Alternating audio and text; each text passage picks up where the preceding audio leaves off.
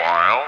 Sheena's Jungle Room and Mid Valley Mutations proudly present Dime Store Radio Theater.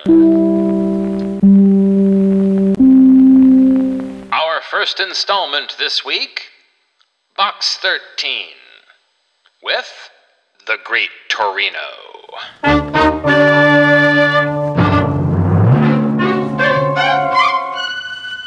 Box 13, with the star of Paramount Pictures, Alan Ladd, as Dan Holliday.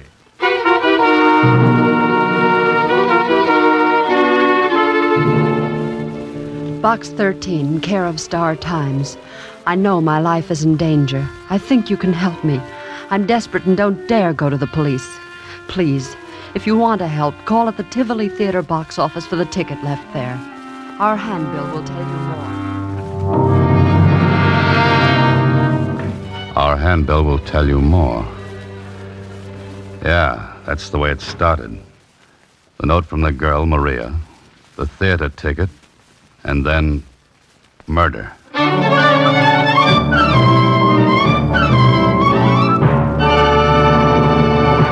Box 13 is brought to you by Sheena's Jungle Room and Mid Valley Mutations.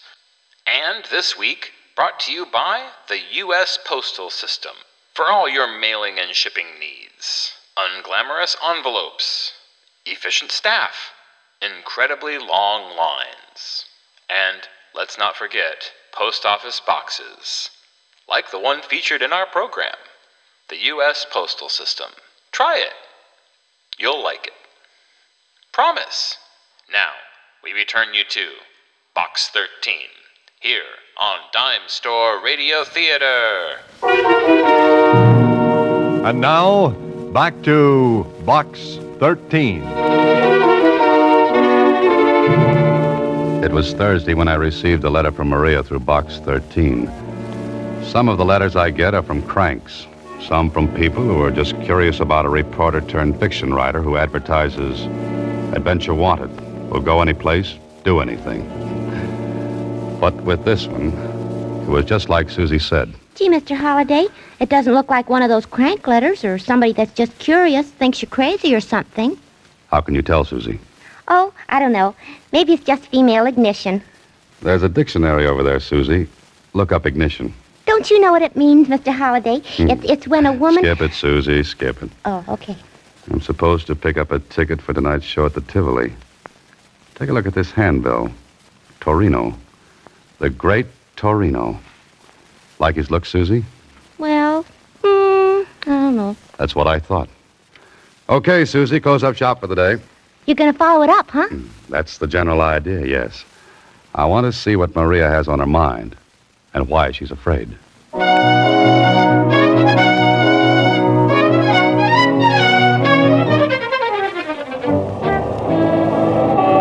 This was it. I picked up the ticket at the Tivoli.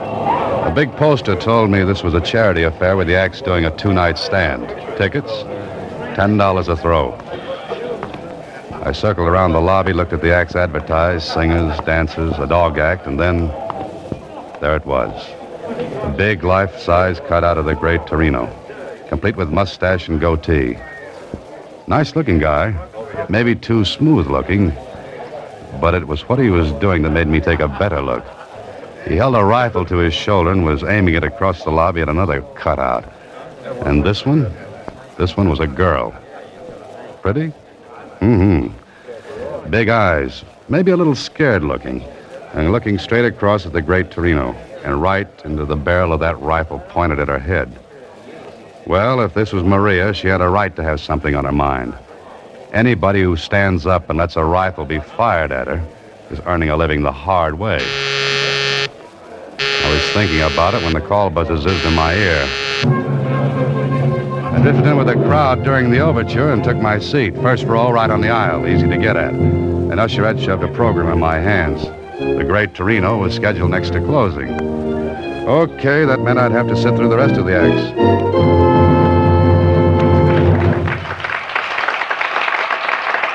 I did. A little skipping. But the great Torino was something different. He had two assistants, a girl and a good looking young guy. It was a magic act with class, and Torino was clever with his hands. He did a trunk effect that was really great, and the girl who helped was the same girl whose cutout was in the lobby. Torino tied her with a rope, slipped a big canvas bag over her, then locked her in a trunk. He fired a shot, and bang, the girl came running down the aisle. And the trunk she was put in, well, empty. All done in a split second, too. The great Torino took his bow, but I noticed something. When he reached out to take the girl's hand and bow with her, she managed to be busy at something else. Okay. She didn't like him. He gave her a funny look, then walked to a rack and picked up a nice nickel plated rifle. I sat up in my seat because the girl threw a quick look at me and a tiny nod. No one would have noticed it but me. I, I looked back at Torino, speaking. Ladies and gentlemen, I wish to call your attention to my final effect. A most dangerous one. So dangerous that few illusionists will attempt it. The history of the magician's art has recorded several deaths during the feat. My assistant will go into the audience now and select a committee of volunteers who will please come upon the stage. Maria, if you please. So the girl was Maria. I guess my cue was to be selected as one of the committee.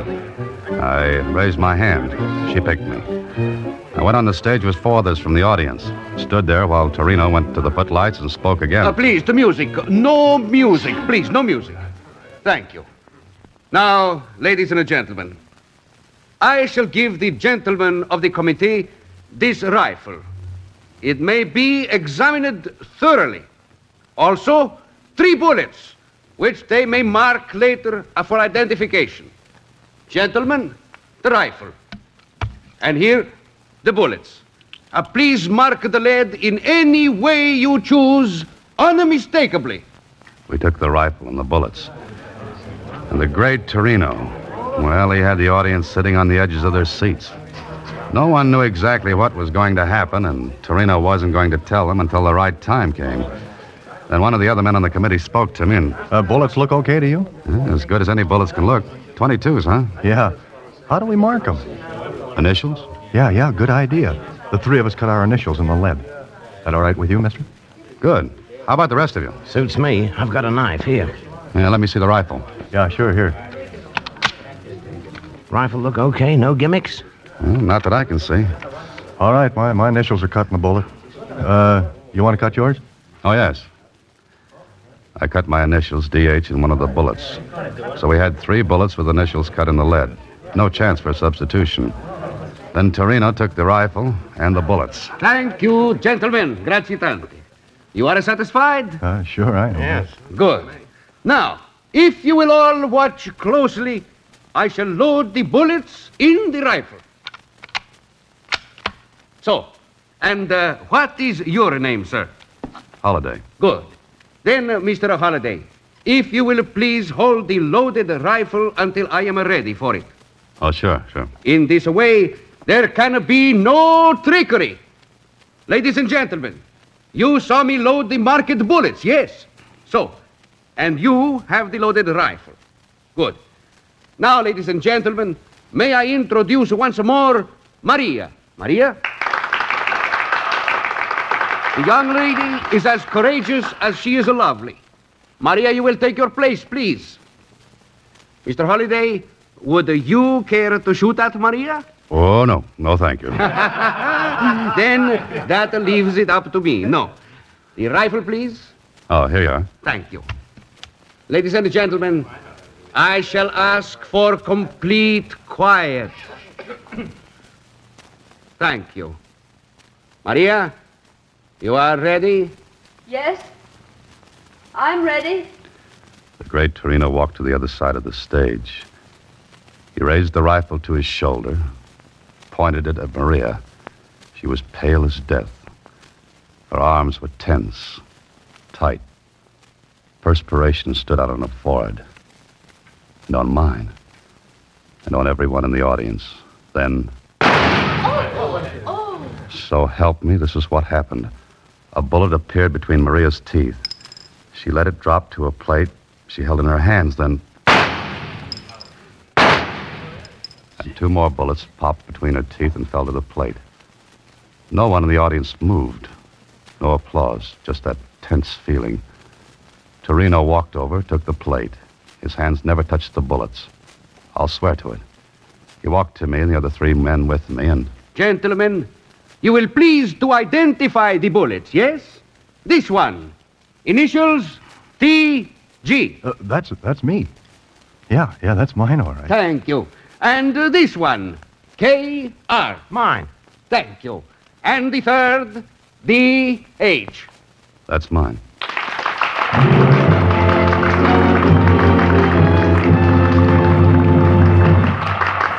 How did he do it?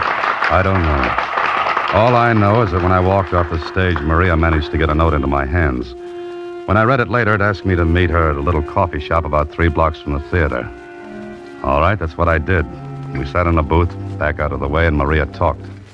Thank you for coming, Mr. Holliday. That's all right, Maria. I, I saw a great act, but what am I doing in it? You can help me. Please help me. How? Doing what? You can keep Torino from killing me. More coffee? Didn't you hear me? Oh, sure. Sure, but I don't get it. You saw the act. The rifle trick. Yeah, it was great. Then you must see how easy it would be for Torino to kill me while doing it. Slow up a little, Maria. Let's start from the beginning. All right. You saw the other assistant. You mean the good looking kid? That's Billy. I love him and he loves me. Then what's your problem? Torino. He hates Billy, and he hates me for loving Billy. Jealous? Insanely. Well, quit then. I will, after tomorrow night's performance. But why wait if you're afraid? I won't be afraid if you're there. What could I do? Be on the committee again. If I think any, anything's wrong, I'll signal you. And then? Do anything. Drop the rifle, but don't give it back to Torino. Now, wait a minute. How could he kill you? He'd claim it was an accident. Three magicians or their assistants have been killed accidentally doing the trick. The mechanism of the gun goes wrong. Giving away secrets, Maria? I have to. There's a mechanism in the breech of the gun. It drops the real bullets down into Torino's hand when he closes the breech. Oh, then I get an unloaded gun. There are blanks in it. The mechanism substitutes them for the real bullets. Hmm. That's good. And he slips the real bullets to you. Yes, when he takes my hand to introduce me, And you slip them into your mouth. while the audience is watching Torino and the rifle. I see. Maria, Yes, why don't you go to the police? Torino would know. He'd know.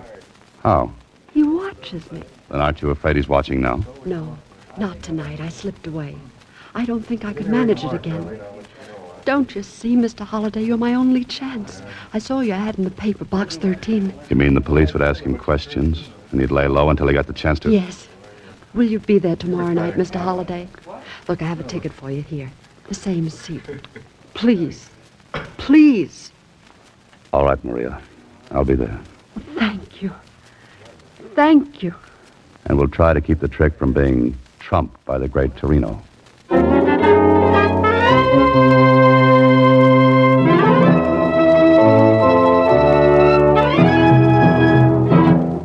Box 13 is brought to you by Sheena's Jungle Room and Mid Valley Mutations. And this week, brought to you by the U.S. Postal System. Certainly, these modern forms of communication are clearly fads. They barely work and don't even seem to actually reach the person you're trying to get in touch with. It's as if the future is just confusing. Why not settle on sending a letter instead? Anything that can be said now can also be read four or five days from now. The U.S. Postal System. We're trying. Honest. Now, we return you to Box 13, here on Dime Store Radio Theater. And now, back to Box 13 with Alan Ladd as Dan Holliday. Well, it sounded like a great assignment. And from the way the setup looked from where I sat, it gave the great Torino a perfect chance to kill Maria. I checked on Maria's story about the accidental deaths during the trick, and Jonesy at the Star Times verified it. A smart cookie like Torino could fake an accident, and who's going to pin the black ribbon on him? Nobody. Okay, it's up to you, Holliday, to figure it out.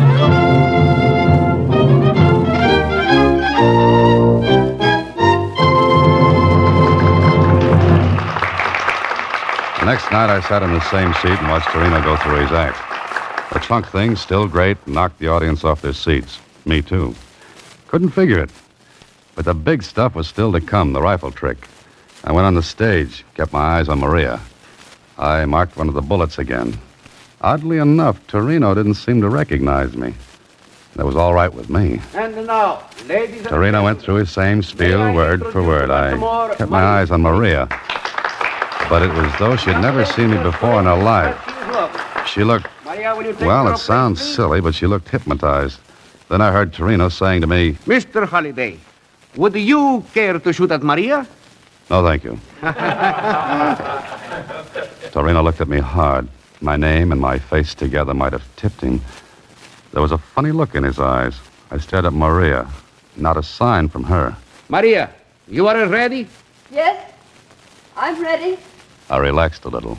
She hadn't given me a sign. Everything was all right, and then Maria! Maria! she dropped. Maria dropped. And right between her eyes was a little round hole.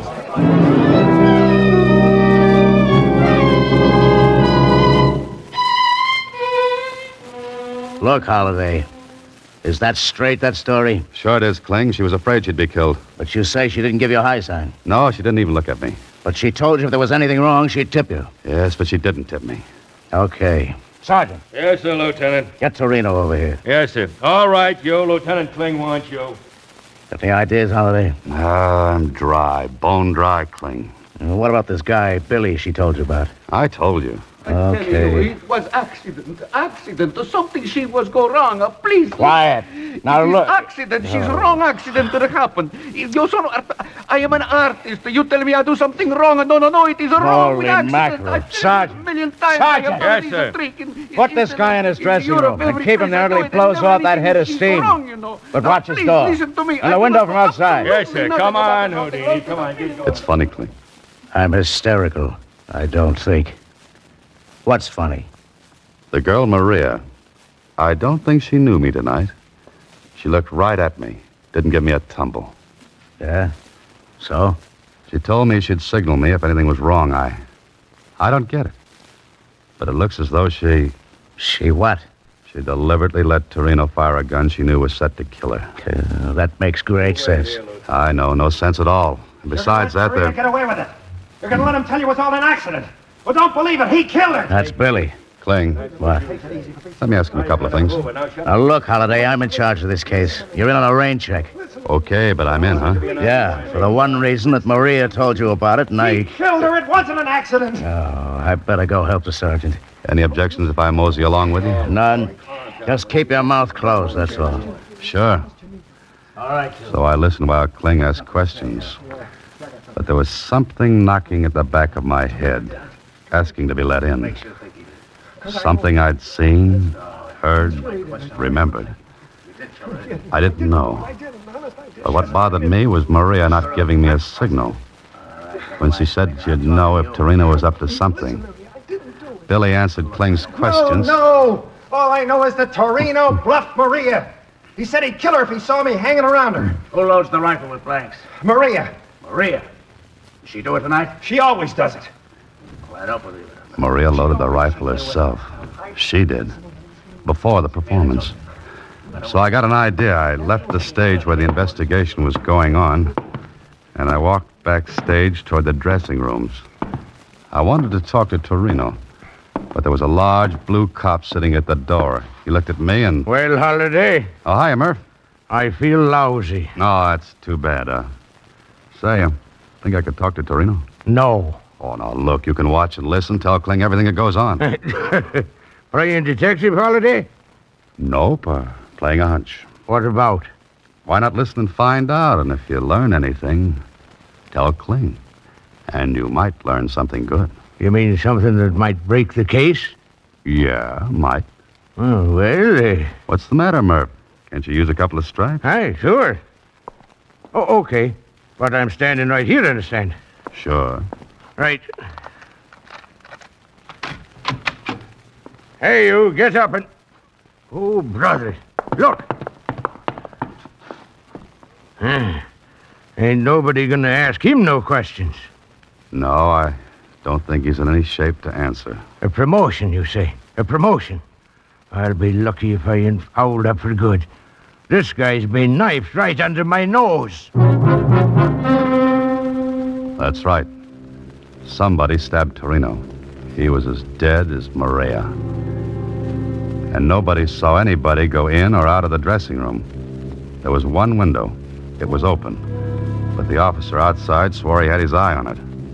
Hmm. Nobody in or out. And nobody in the room but Torino.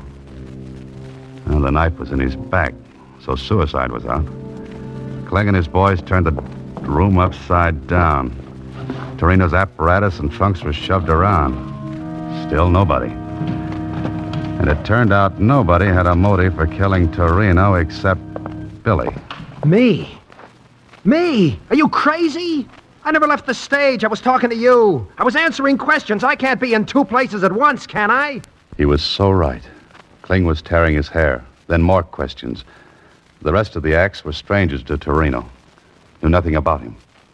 I was thinking about it when something hit me. Something Billy had said. While Kling was still firing questions, I got to a phone.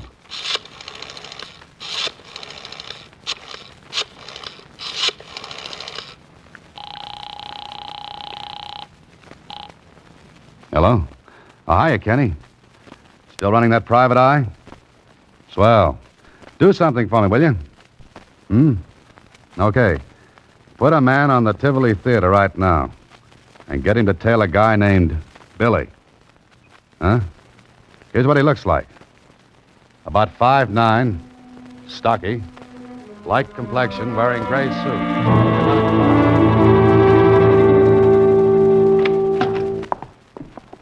Good morning, Mr. Holliday. Hiya, Susie. Any messages? Uh huh. The detective agency called. And what? What's the message? Oh, oh, I wrote it down in shorthand here. Uh, trailed Billy in shoe. No, wait a minute. Ooh, terrible ink. Uh, oh, I got it. To insurance company this morning. He placed claim for double indemnity policy for his wife, Maria Baker. Hey, hey, wait a minute, Mr. Holliday. That's not all. That's enough. I'll see you later, Susie.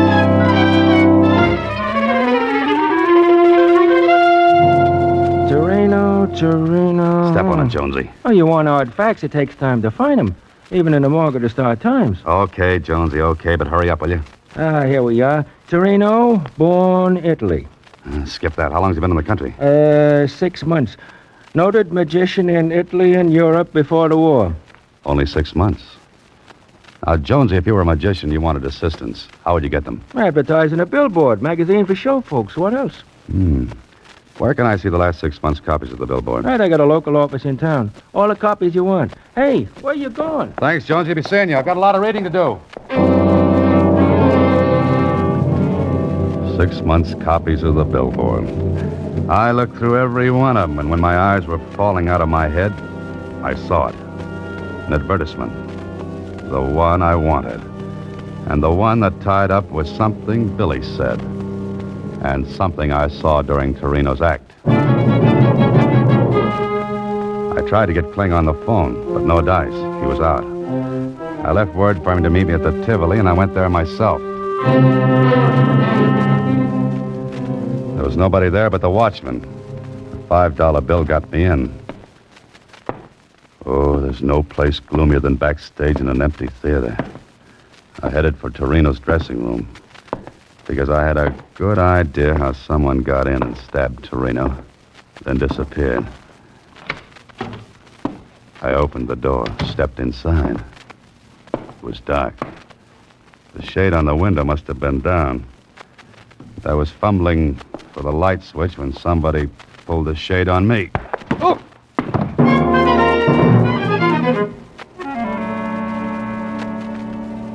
Idea who slugged your holiday? Yeah, Kling, I have. All right. Who? Billy, maybe. No dice. He didn't come near this place. We had a tail on him. You know about the insurance? Sure. But he couldn't have killed his wife because she loaded the blanks into the gun. Uh huh. And the medical examiner's report on the bullet that killed her? What about that? 22. No initials on it. No, none. So it looks like this Maria deliberately planned her own death. It wasn't an accident. If it had been, the bullet in her head would have been marked. Kling, put out a dragnet. Uh, for who? For the one who slugged me. Now cut it, Holliday. If you know anything, spill it before I lose my temper. Who do you want to pick up? Here's a description. Young woman about 26. 26. Brown hair. Brown hair. Lovely blue eyes. Blue eyes. About five foot two. Five foot two. Worked as a magician's assistant. Hey, what are you giving me? That's Maria. Uh huh, Maria. She's dead, you dope. You mean her twin sister's dead, Kling? Twin sit. What are you talking about? The trunk effect Torino worked could have only been done with twins. Billy tipped me off on it. Billy? Sure, when he said nobody could be in two places at once. And Torino advertised in the billboard for twins. You aren't dreaming this. Put out a dragnet for Maria. Who stabbed Torino? Maria. She got her twin sister to take her place in the rifle trick last night. That's why I didn't get a signal from her. The sister didn't know me from Adam. Now, look, Holliday, we searched this dressing room. There was nobody in it when Torino was stabbed. Maria was here. Look. False back in this cabinet. Good old magician's gimmick. She was here all the while. Maria and Billy took out an insurance policy on her and planned to make me the patsy. Because I'd testify that she told me Torino hated her, that she was scared. Torino was knifed to keep him from spilling about the twins. Billy was in the clear on that because he had an alibi when Torino was killed. Okay, Clem? I, uh. Okay. We'll put out a dragnet.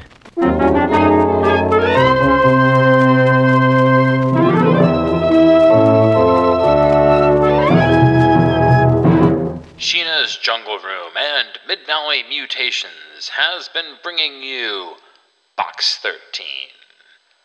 Brought to you by the U.S. Postal System. Certainly, the price of postage keeps going up, and it's almost like we can't control it or something.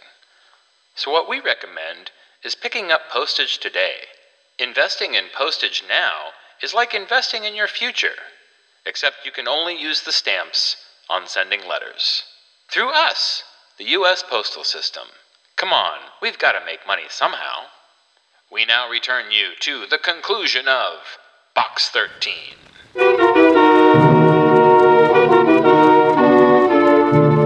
And they got her, Mr. Holliday? Yeah, Susie. They got her. Gee, sounds just like a story. Uh huh. Only nobody will believe it. Look, I've got a knot on my forehead to prove it. Oh, does that make you hysterical? no, but I was just thinking. Don't be reckless, Susie. What about? I was just thinking, with that bump, you'll have to wear off the face hats for a while. You're a great help. Good night, Susie.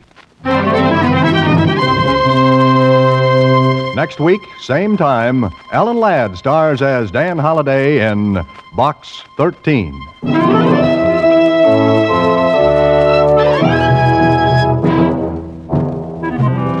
Alan Ladd appears through the courtesy of Paramount Pictures and may currently be seen in Wild Harvest.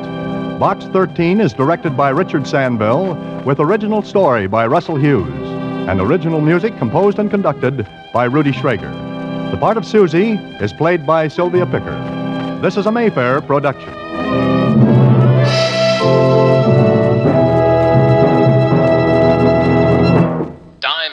Radio Theater will continue in just a moment after this brief musical interlude.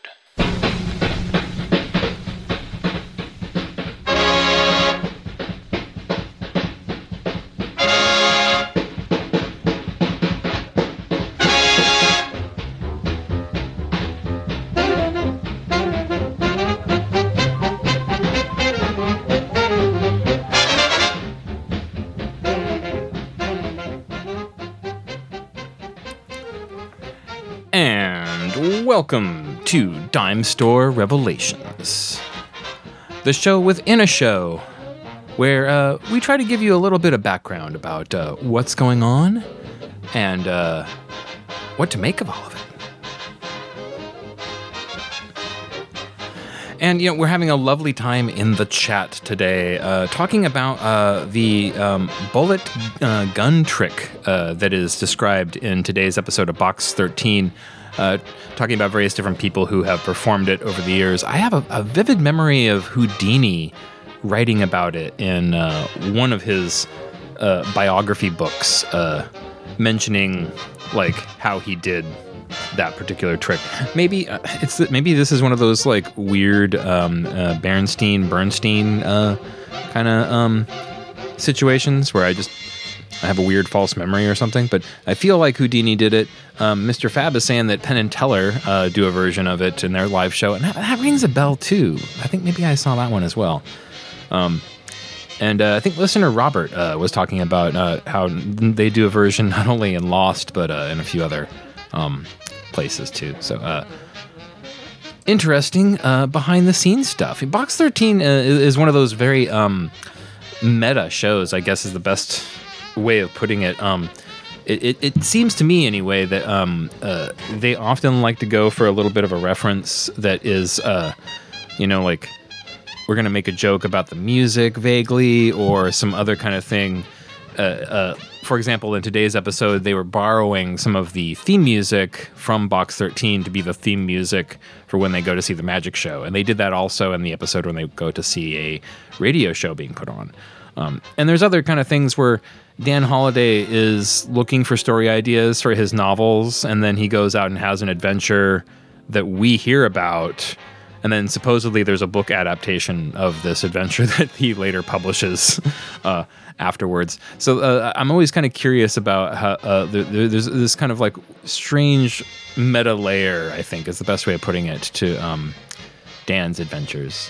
Um, so uh, I, I, always appreciate uh, a, a, good box 13 narrative now and then. But you know, uh, today, uh, you know, I have another one of those kind of shortened Voyage of the Scarlet Queen episodes that are coming. Um, I, mentioned this last episode. I think we've talked about this a couple of times. There's two missing episodes of Voyage of the Scarlet Queen. Unfortunately, I do not have scripts. If I had the full scripts for both of these episodes, we would be doing something differently. uh, but so I have these abbreviated versions. If for some uh, how magical reason I come into those scripts uh, someday, then uh, maybe I will. Um, do a, a fully uh, dramatized version uh, for y'all. That, w- that would be very fun, and I, um, I would like to do that. So, but instead, today we have a, a shortened version, read by me, of The Dead Man and the Boak Idol.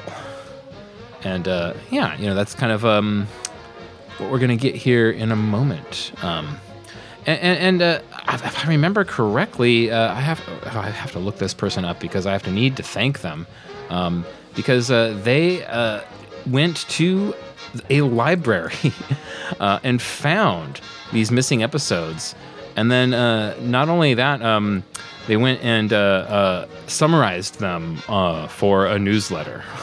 and so, um, oh gosh, that's not the right one. Oh, where is it? You think you have your stuff prepared, and then you don't.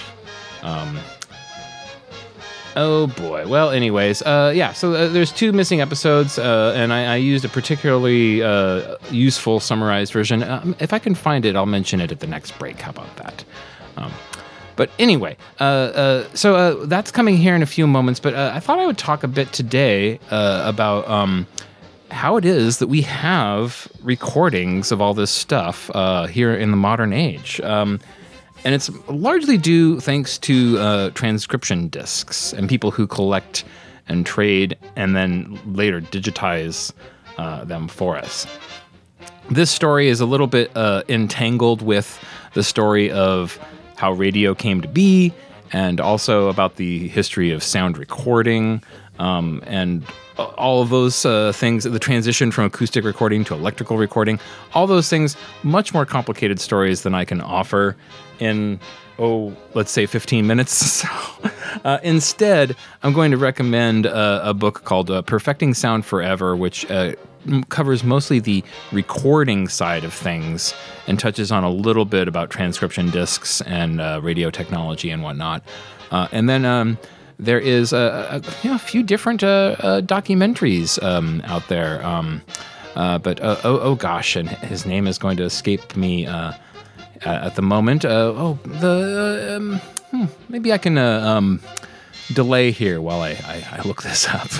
um, uh, but uh, yeah, um, uh, there's a, a plenty of wonderful sources that you can look up uh, to find out more information about uh, well all of this stuff. Um, but uh, there is, in particular, a good Ken Burns documentary about the history of radio um, that I think you can get on most of those OPB PBS apps and whatnot. And I know there were chunks of it on YouTube in, uh, at one point or another. Um, uh, but I think it was called An Empire of Air, if I'm not mistaken. So uh, yeah, those are all good sources for kind of getting uh, versions of this story. I'm going to give you a very short version of it today. Uh, so um, there are plenty of people that we need to credit for uh, the creation and uh, development and discovery of how radio could work uh, in the way that it does now. That is a very complicated story. I don't think that I have time to do. so let's just say that there were a lot of people working in this area of broadcasting and radio and developing different pieces of technology that were all combined together to create radio broadcasting in the form that we know it now. Um, the uh, first uh, radio broadcast that most people more or less agree happened was in 1906 uh, by uh, Reginald Fessenden, one of the people that has uh, uh, played a, a, bit of a role uh, in developing different technologies uh, that could uh, later be applied to radio broadcasting. Um, and then kind of skip around. There's that first early era, basically between 1906 and oh gosh, around 1920 is like the experimental era era. This is only really kind of nerds doing it, only really kind of scientists, people who have a lot of technology, usually a shed where they can build a little bit of a studio and uh, a, a, place to put their gear that they're using to kind of like you know try all this stuff out. And and they're really kind of like hobbyists, just communicating back and forth with each other um, as much as they can uh, using the gear that they had then. And and consider the era, there wasn't any radio waves already in existence, so you could really reach out with very minimal gear and talk to people from all over the world. Anyway, let's flash forward to 1920. Uh, the very first news broadcast uh, comes out, and that's from uh, Detroit, Michigan, which ends up being kind of a regular series that happens over and over. And that's, I think, why they're calling it the first official one, is because they kept doing it. Um, and then uh, later that same year, in around 1920, uh, we start getting like the very first radio stations with call letters that are broadcasting on a regular basis. Um, now, why is all this important? Well, at the time uh, that you know this is all going on, um, essentially the only way that you could broadcast anything was to do it live in the room. You had to either sing it into a microphone, say it into a microphone, perform it into a microphone. Um, the uh, other technologies around didn't really have the ability to kind of broadcast yet. So um, early radio stations usually had live bands and live actors, uh, and then of course live readers and other performers, pretty much doing everything. Um, and most of early radio was like that. Uh, now, in the terms of sound recording, you know, recording technology kind of goes way, way back. Probably, I think the 1860s, if I'm not mistaken. Uh, all that stuff is kind of pre-electric, and really, radio is a post-electric kind of form. So, most of those early forms of recording don't really work very well for radio recording purposes. Um, uh, but uh, you do get uh, the development of what is kind of known as a, a transcription disc, um, electrical transcription disc, as some people call them. Um, and uh, this was very quickly kind of grown out of the technology that Thomas Edison was developing in the kind of mid 20s. They initially started out as 12 inch discs, which was massive considering the kinds of things that were being made at the time. Uh, but later, 16 inch discs were better for radio broadcast purposes because you could fit more music, performances, dramas, whatever on that kind of thing. Uh, and so uh, you started seeing these transcription discs appear around 1924. I mean, this is like a few years into kind of radio being a continuous thing that's happening kind of all over the country. And you can Im- kind of imagine after four years of people doing everything live constantly, the idea of putting this big machine in the room that monopolizes the broadcast for 15 minutes at a time was probably something everybody was very thankful for. uh, not that radio stations broadcast all day, every day in those days anyway. Usually, a radio station kind of, you know, had a, a set schedule. Sometime in the morning, maybe around 10 a.m., they would start, and then they usually signed off around 8 p.m. or so, depending on the station. Bigger cities had stations that went later, that kind of thing. Anyway, uh, once they kind of settled on the 16 inch format for transcription discs, uh, this allowed a number of different kind of things. You could microgroove them to fit 30 minutes of material on a side, so that these things could be used to cover not only 15 minute programs, but half hour programs, which was crazy considering what they had and, and, and whatnot. But having one of these machines that could play these discs also allowed you to make transcription discs of your radio broadcasts. So, this is when you start seeing a huge influx of transcription discs being made of all sorts of different kinds of programs. I think the very first discs were being distributed were all kind of news centric. Uh, I think the idea of the newsreel in Hollywood really kind of like set the tone for that kind of thing. Uh, but of course, Amos and Andy, which was a very popular program, became a show that was available to be distri- distributed via transcription disc. And this meant that the people that made Amos and Andy at their particular studio not only broadcast it from there, but they would record it, send out these discs to a number of other radio stations, and then they could broadcast it too. And this was revolutionary at the time. There was no other kind of technology that allowed you to share broadcasts like this until these transcription disc machines were developed. And, and that really revolutionized so much about uh, the way that radio could be done. Uh, some of these shows had up to like 500 subscribers, where they were making 500 copies of these uh, discs uh, to be then uh, sent out to radio stations all over the place that were then like able to like air content from the East Coast on the West Coast, or vice versa. It really changed the radio game, but it also changed the game in that there were now artifacts of these broadcasts that would survive into the future.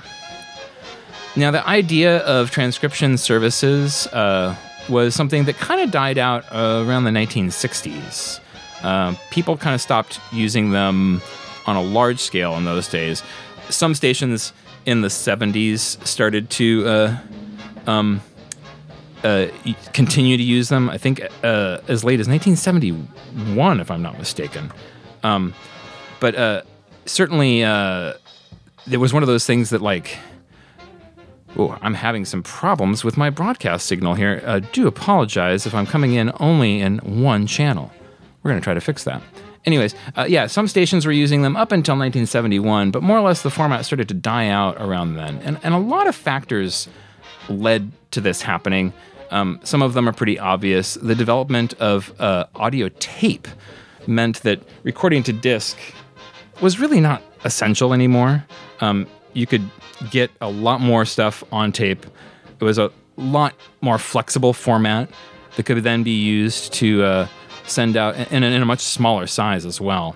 Um, and then tapes could be reused much easier than transcription discs could, which was something that like was very appealing to radio stations that maybe were working on a small budget and didn't necessarily have the money available to keep these transcription services coming into the station. They're, they're like, they were like subscriptions. They would send you new discs all the time. But then, of course, you had to pay for them all the time, too.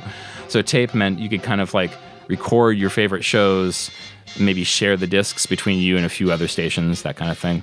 Um, so, uh, uh, you know, the military was kind of the last big place that transcription discs were really used heavily. They were easy to transport. They could be sent all over the world, uh, and they sounded pretty good. And they uh, could be used over and over and over again, which meant that those uh, radio stations that were broadcasting mostly just to people who were stationed at some remote base and who knows where were still able to get radio content that was more or less the same as the rest of the world, uh, or the rest, the rest of the United States, I should say. I apologize. Um, and it's actually those military collections that a lot of transcription discs, discs come from. I think almost all of the existing recordings of the voyage of the Scarlet Queen come from those radio transcription discs, which you know are um, you know very very cool to find. I have a couple that I found for sale in stores myself, which I can't listen to because I don't have a transcription disc player. Um, but you'll notice them right away. They're 16 inches. They're huge, uh, so they just don't look like a regular record.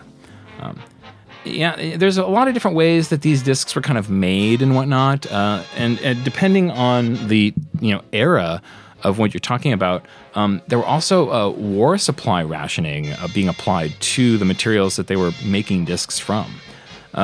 And so, like you know, earliest discs were kind of made the same way that Edison style stuff was made, uh, with like shellac uh, and then sometimes a wax that would be made, and then a um, metal uh, casting would be made of the wax, and then you would press your transcription discs from that particular casting.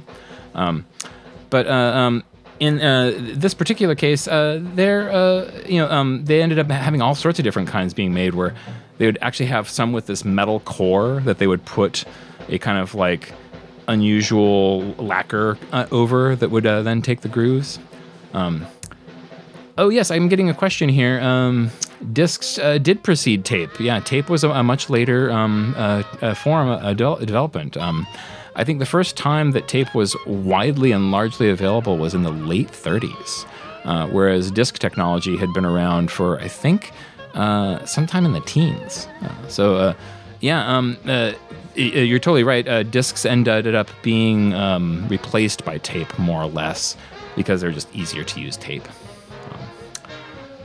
Uh, let me see, what else did I have about transcription discs? Oh, yes, I think the last form that you would find these kinds of discs uh, for use in is that uh, since the 16 inch discs more or less became obsolete because you could fit more on 12 inches, the last era of them, I think, were all 12 inch discs. And you would usually get these in a boxed set where you could find like a week's worth of broadcasts all in one box.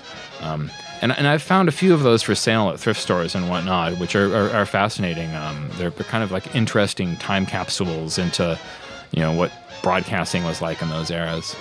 Um, but of course, in the modern day, all of these discs have largely been uh, transcribed thanks to uh, fans who collect them, archive them, save them, uh, uh covet them, uh, and whatnot, and then have uploaded them all to archive.org. Uh, and lo- most of the time, uh, these days, uh, it, it is rare that you will find something that hasn't already been transcribed in some ways. Um, I know several years ago they found a, a, new transcription disc of War of the Worlds, which revealed, revealed that the version that we normally have been hearing for years and years had a few minor edits. Uh, nothing, nothing longer than like you know 20 or 30 seconds cut out, uh, but a few little edits to the performance that um, just kind of interesting to discover that. And so uh, every once in a while, kind of like when they discover an old Doctor Who episode, they'll find a transcription disc of something, and uh, well, we get to find some new, weird, interesting old radio from the past. So, yeah, that's a little bit of the history of uh, one of the primary formats that you're going to be uh, hearing most of the stuff that we have uh, these days uh, in the modern era from the 40s and 50s. That's where most of this stuff is coming from, is discs. And um, there's a lot of them out there, and probably more to be discovered. Um, so, uh, you know, uh, eagle-eyed uh, listeners out there, if you are um, a collector and and have access to a machine that can play these, maybe you can um, uh, help uh, keep this stuff going too. Um, I'm very curious about the ones I've found. I'm sure that they've already been digitized somewhere, but I'm still looking for a player so I can just hear them. Okay, well, you know, up next we're going to get into our abbreviated version of the Voyage of the Scarlet Queen. This is uh, episode number ten, uh, and then uh, uh, uh we're also going to hear uh, a little bit of Sean Du, and then we're going to take another break before we get into our science fiction program for the evening. So a lot is going on this week here on Dime Store Radio Theater. Uh, and uh, yeah, just having a lot of fun here, trying to keep uh, everyone, uh, uh, you know, abreast of the uh, of, of the way things work. I- interesting that I'm discussing technology today on a day that I'm having some tech issues. Uh, behind the scenes, I did rearrange the Lava Lamp Lounge entirely over the last few days, and this is the first broadcast I've done uh, for uh, WFMU since I uh, fixed things, and I clearly uh, fixed things wrong. So, uh, live and learn, and uh, um, maybe buy some new cables. So yes, um, you're probably tired of all the tech talk, and you just kind of want to get back into the fantasy. Well, have I got some news for you? It's coming your way here soon on Dime Store Radio Theater, part of Sheena's Jungle Room. One of the hippest places to be these days. Enjoy.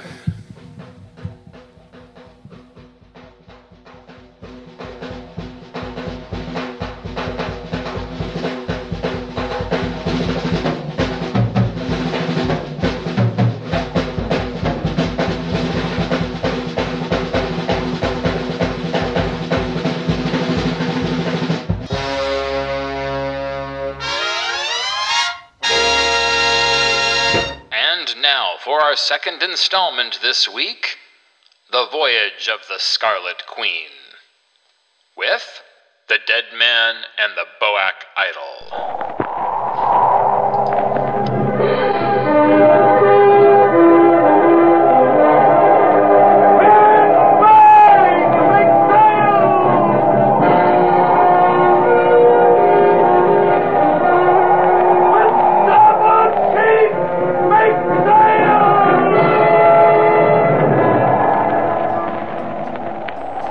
Log entry. The Catch Scarlet Queen Philip Carney Master. Position 122 degrees 40 minutes east. 13 degrees 22 minutes north. Wind light. Sky fair. Remarks? Departed port of Masbate 9 a.m after altercation in the Rainbow House. Reason for incident?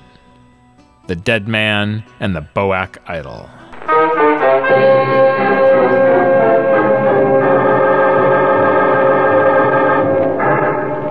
And so Mutual continues The Voyage of the Scarlet Queen, written by Gil Doud and Bob Tallman, and starring Elliot Lewis.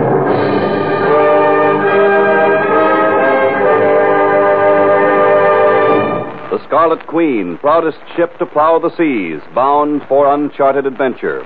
Every week a complete entry in the log, and every week a league further in the strange voyage of the Scarlet Queen. During a storm, on the way from Manila to Masbate in the Philippine Islands, Lookout Nielsen and the Scarlet Queen spots a Moro outrigger dugout canoe with a badly wounded, unconscious man in it. Carney has the crew lift the entire canoe with the man still in it on the Queen and is able to revive the man. The gravely wounded stranger tells Carney to give his father and Masbate the boat, but is unable to tell the skipper who his father is before he dies. From his effects, the identity of the man is determined to be Clement N. Russell. There is a business card with a Masbate address and a name Maxwell Nathan. There are also some rocks that might be ore samples. After turning over the body to Masbate officials, Carney goes in search of Maxwell Nathan. He finds him in the office of the Malayan Company. Nathan tells Carney that Russell's father is his business associate and is currently in British North Borneo. Nathan mentions that the Malayan Company has been competing against very strong interests for certain gold concessions on Boak Mountain on the island of Marinduque. However, he hires Carney on another matter to deliver an incredibly valuable wooden Boak idol to Kruger, a heavy, florid man with a dueling scar on his left cheek, who will be staying at the Banton Hotel. The statue is one of a matching pair. Carney is to take Kruger, tell him he knows where the other one is, and without telling him where, see if he is ready to arrange a meeting and complete the deal. Later that evening, Carney and Gallagher find Kruger with two men, Sidney and Romualdez, in the bar of the Banton Hotel. He tells Kruger what Nathan told him to say. Kruger is interested and suggests they go elsewhere to finish their talk about the statue.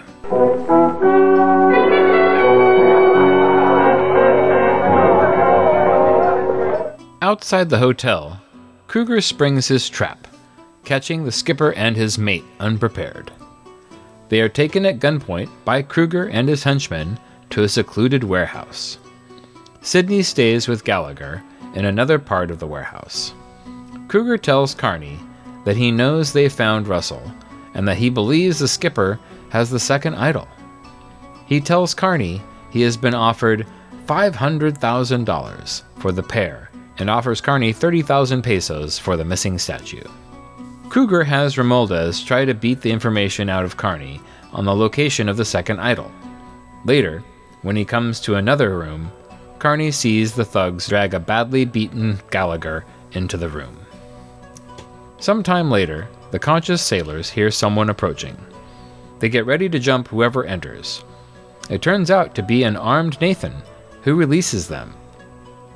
He tells them that Kruger and Romualdez are currently ransacking the Scarlet Queen in their search for the missing idol. Nathan thinks that Carney may have it. Nathan takes the two men to a safe place and provides liquor to revive them, and tells them that he doesn't have the second idol. He fills in the two mariners on the background of the statues. They were carved from one of Fernando Magellan's crewmen upon his discovery of the Philippine Islands. He also reveals the Russell was his son and doubles Kruger's offer of 30,000 pesos for the second statue. Carney orders Red to stay with Nathan. Phil returns to the Queen. He believes he knows where Russell hid the idol. He finds it in a compartment in one of the outriggers. He brings the second figure back to Nathan, and the man tells Gallagher and Carney that he and Kruger were competing antique dealers in Germany before the war. Also, that Kruger had him falsely imprisoned and stole his wife. He explains that he has lured Kruger to Masbate with information on the idols, and that Nathan is not his real name, and that he has arranged a meeting with Kruger. When Kruger and Romualdez arrive, Red overpowers the henchman. Kruger recognizes his old competitor and offers him $100,000 for the pair. Nathan says he will exact payment on all that Kruger has stolen from him and empties the six shots of his revolver into his enemy. He tells Carney that the idols were a ruse to bring Kruger and that they are actually worthless. Nathan has carved them himself. As a last favor, he asks Carney to summon the authorities.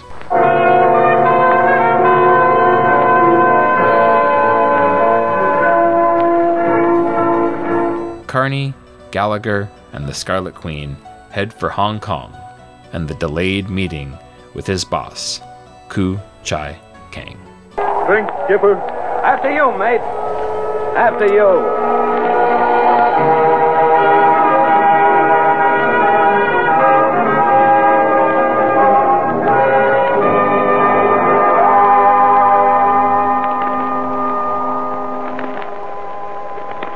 Log entry. Catch Scarlet Queen. Wind brisk. Sky hazy. Sea smooth with high cross swell. Mainsail and mizzen reefed. Ship secured for night. Signed, Philip Carney, Master.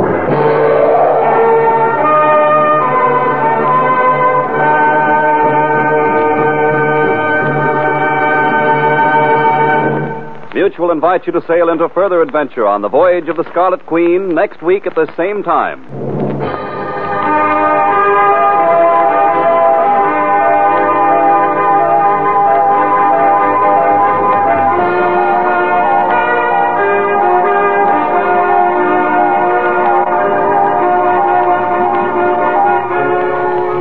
The Voyage of the Scarlet Queen stars Elliot Lewis as Phil Carney with Ed Max as Gallagher. Music scored and conducted by Richard Aurandt. The Scarlet Queen, a command radio production directed by James Burton, is written by Gil Doud and Bob Tallman.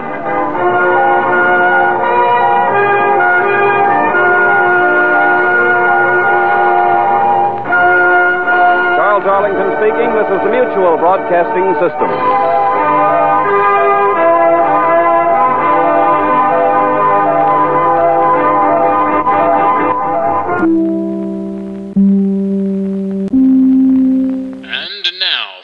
Third installment of the evening, we present Shandu the Magician with Message in the Blue Flame. Chandu, the magician.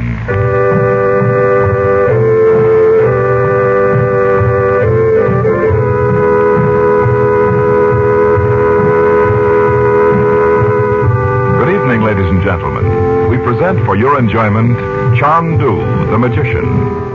Shandu the Magician is brought to you by Sheena's Jungle Room, a name you can trust in quality and entertainment. And by Mid Valley Mutations, radio just like Grandma used to make.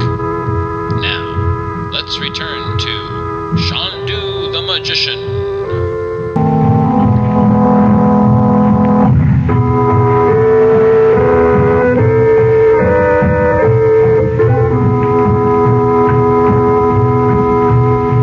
Frank Chandler calls at the home of Princess Naji, Dorothy, Betty, and Bob, here in a bazaar in Cairo, an Egyptian storyteller relate a colorful story of Persia.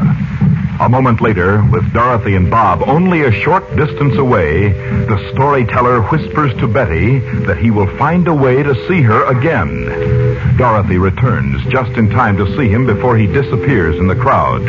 She cries out that he is wearing a ring which belonged to her husband, Robert Regent.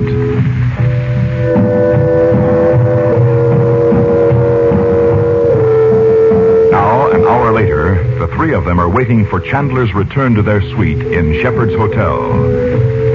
Chandu, the magician. Are you sure about the ring, Mother? Oh, yes, of course I am.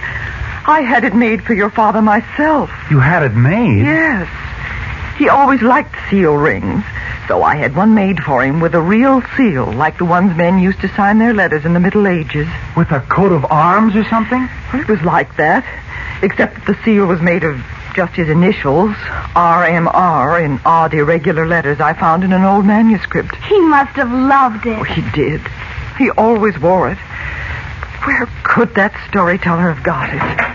Hey, here's Uncle Frank. Oh, Uncle Frank, the most mysterious thing just happened in the bazaar. Somebody sold you a genuine scarab for a dime. Oh, no. This is something real. Hmm. Altogether too real. Dorothy, you've been crying. What's the matter? A storyteller in the bazaar.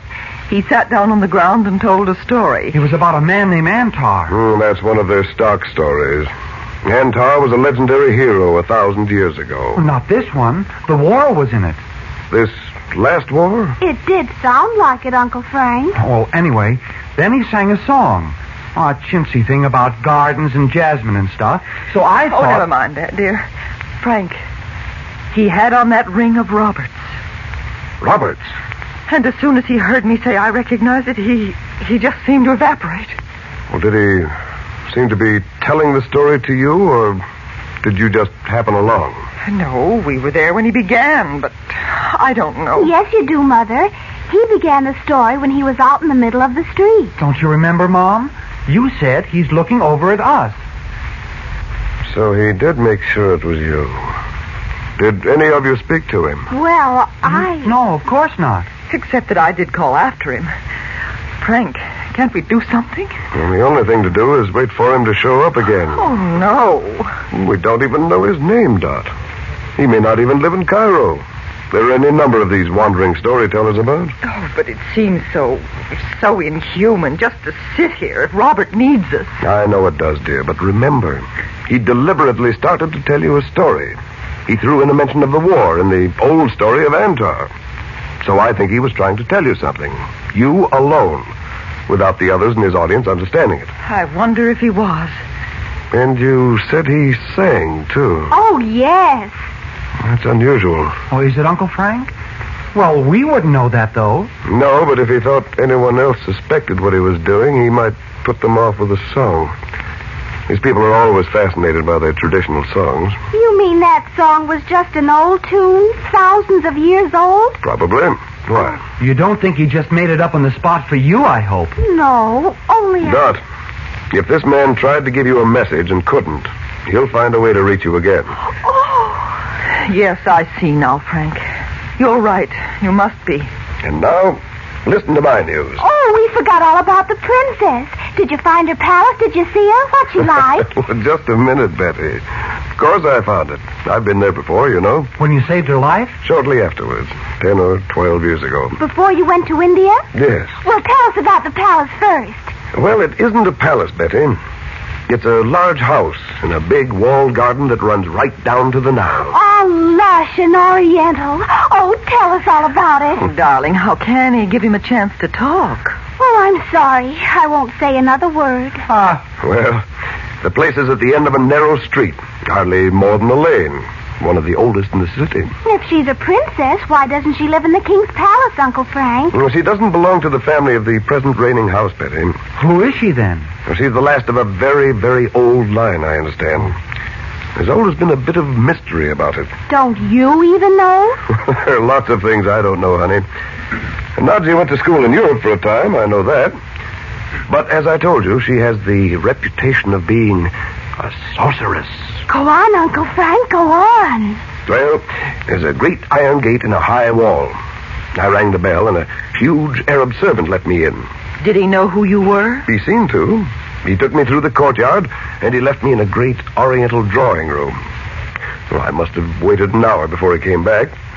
Then, to my astonishment, he said she wasn't there. Why keep you waiting all that time? I can't imagine. Well, where is the princess? Didn't he say? No? I asked as many questions as I could without seeming discourteous. I learned exactly nothing. But if she expected I'll you... bet that old Roxor's got her. Do you think so, Uncle Frank? Well, I think she may have gone away somewhere to get out of his reach. You do? Oh, don't you remember what she said to him that night? Oh, the night we saw her in the crystal talking to Roxor? Yes. Why, it was that conversation that sent us over here. She certainly didn't seem afraid of him. I'll say she didn't. She said everybody else could fall over on their faces if he said the word, but not her. Yes, she did. Not in just those words, but. I'll never forget it. He said, if you will not bend, you shall break, just like everybody else had. And he said who they were. And after that, Naji said, the American, Robert Regent, he has not broken. And then suddenly the crystal was blank. Oh, that was because you screamed and broke the spell. Oh, Bob, don't remind her of it. Well, we may as well face it, Frank. We're in Cairo and we've come to the end of everything. If we can't find the princess, there's no possible way to find Robert. Oh, the whole thing was a fantastic dream. Not at all. We've come to the end of one road, that's all, Dot. And don't forget this. On our side is all the power of good in the universe. This isn't the end. Far from it. Then what will we do? We'll wait. We'll hear from the princess. I know it. Oh, Frank. Oh, come, Dot. A little Oriental philosophy will do you no harm. What is time, anyway? Hmm, see? I was right. We're going to hear from Naji. Oh, you're spooky, Uncle Frank. Oh, thank you. You see? A letter for me. Is it from the princess? Of course. Here, I'll read it to you. I greet you, Chandu, and those you love who are with you. Oh, well, then she knew we'd come to Egypt, too. Does she say anything about Robert? She says, For a time I must not be seen in Cairo. I know it is best. The time will come when you and I will remove Roxor as the poisonous insect he is. Meanwhile, will you and your family be my guests? They will be safe in my house. Soon I shall return, or you will hear from me. I need not counsel you to be patient, for yours is the wisdom of the East, I salute you, Chandu. Naji. Are we going to go there and live in her house? What do you think, Frank? We're going without losing a minute. I want to see you all safely behind those high walls before dark.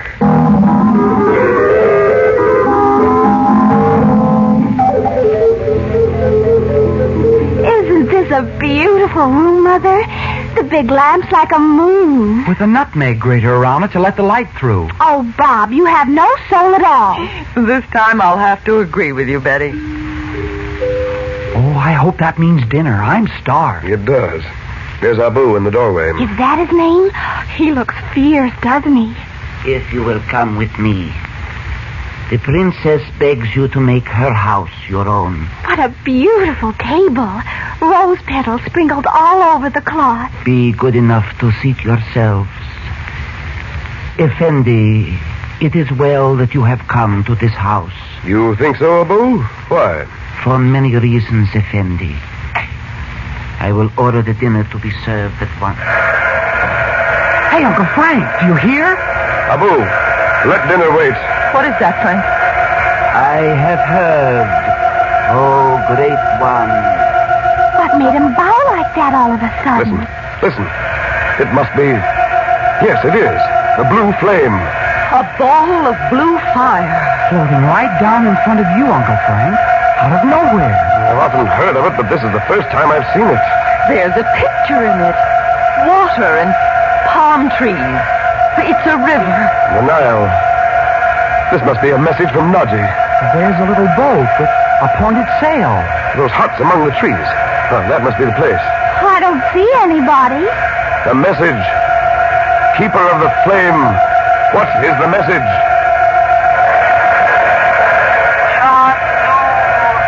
Brother of the Lotus, I call you. Naji's voice. But I, I can't see her. I am here, Chandu. See the light on the pathway? Is she really there, Frank? No, not yet. Come to the place you see, Chandu. Follow the pathways to the place you know. What does she mean, Uncle Frank? There's something wrong. I don't see her, and I should. Follow the path, but beware that you do not take the wrong turning. Naji. Naji, where are you?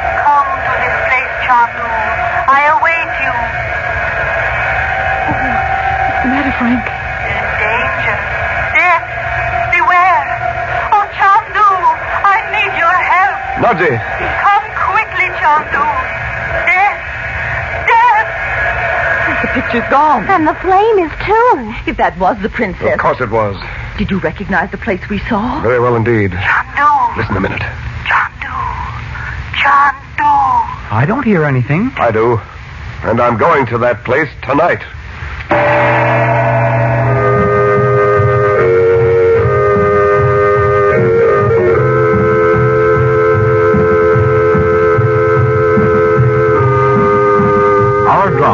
Come to a close.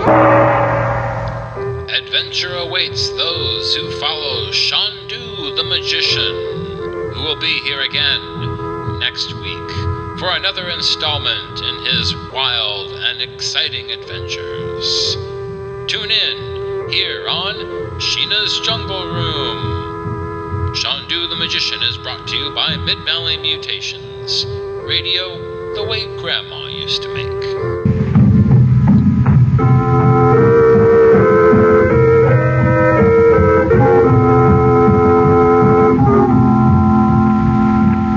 Chandu the Magician is presented for your enjoyment. Your announcer is Howard Culver.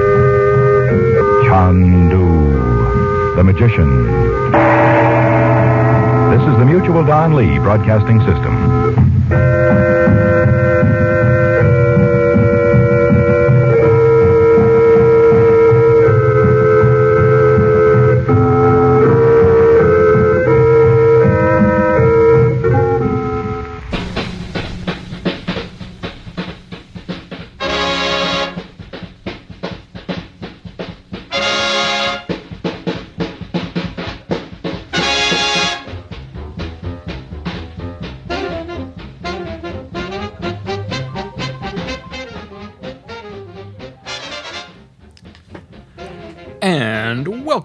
to Dime Store Revelations, part two this week.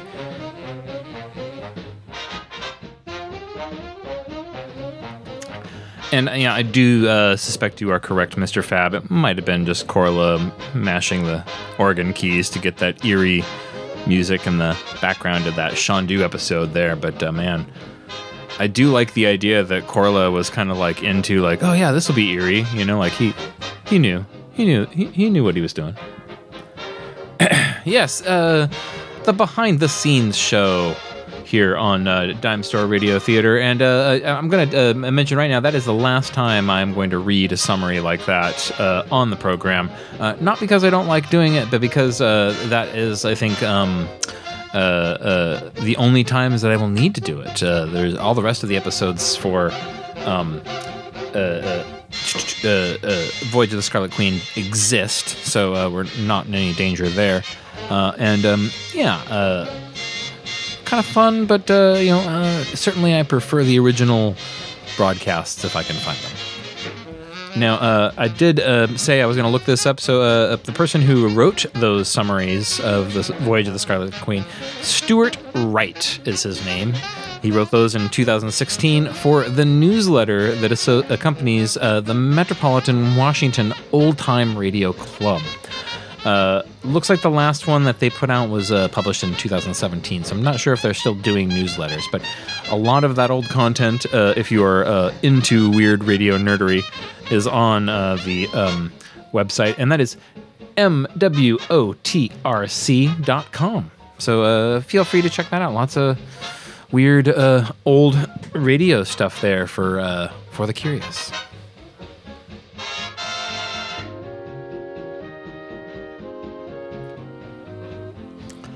Now, you know, up next, we have one of my favorite radio stories of uh, all time uh, The Green Hills of Earth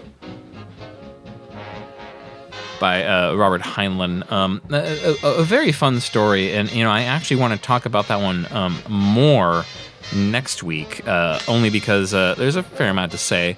And uh, this week, I actually need to get back to what happened last week because we had the embassy, a story that I was quite fond of, and um, I think it's kind of worth knowing a, a few tidbits uh, about uh, the author um, of that one, um, Daniel Wollheim, uh, who we did mention uh, last week, but uh, I didn't really kind of get into his story. certainly one of the more curious characters in science fiction, especially in those early days. he was an author, an editor. Um, and uh, some used to call him the world's biggest science fiction fan, although I think Uncle Forry might uh, contend for one of those positions as well, if I uh, remember correctly.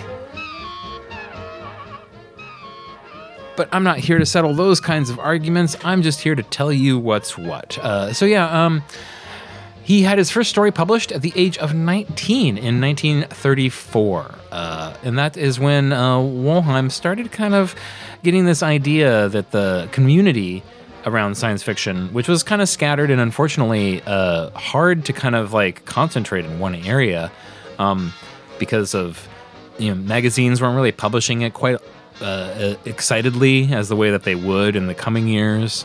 It was still kind of fledgling. Getting stuff printed at all was difficult.